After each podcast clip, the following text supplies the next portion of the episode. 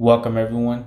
Thank you guys for 8.4 fucking K. I cannot believe it, and it's crazy, y'all. That's all I'm gonna say. It's crazy in a good way. I can't believe it, but we still got a lot of work to do. I appreciate you guys for getting me to 8.4K on our total plays. I appreciate that. I love you guys.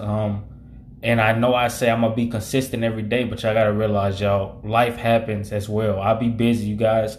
You know, I'm a human being just like even these celebrities that some people idolize, bro. They still human beings as well. But nevertheless, I don't want to ramble on. I appreciate 8.4K. I just say that to say, bro, one day I'm going to be rich. One day, I'm gonna be consistent fully. Like, I'm trying to stay consistent as much as possible, do everything I need to. So I appreciate you guys for being patient with me. I don't want to ramble on. Just know I'm gonna be consistent, and I plan to do a lot for this podcast platform that I'm using, or on, I guess you could say. But nevertheless, what it means to be a Laker. Personally, for me, I feel like you're playing in one of the biggest stages of them all. That's the first thing. Number two, I guess you could say that basically LA is definitely about winning championships. That's the second thing. And number three, you got to know that there's going to be a lot of pressure. There's going to be a lot of eyes watching you, especially if you're playing in LA. That's just, you know, that's just period, point blank, basically. But not only that, I feel like it means a lot. Like, if you are putting on the LA jersey, well, in my opinion, that's letting me know that you're worthy of playing for LA. Obviously, everybody that plays for LA is not gonna do great, I guess you could say.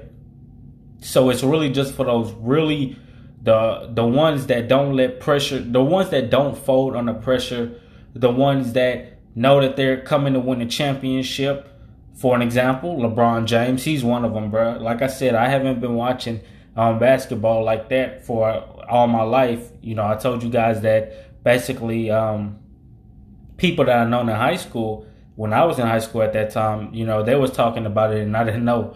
But now this has fully become like a passion or something that I love talking about. And like I said, if y'all see a Mexican playing in the NBA, well, guess what? He gonna be great. But that's not for me to decide. That's for you guys to decide whenever that time comes, if it does.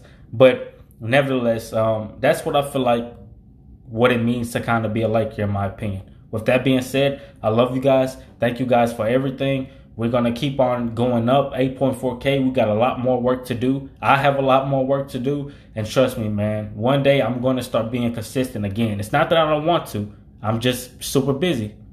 I love you guys. Thank you guys for everything. See you in the next one. I'm out.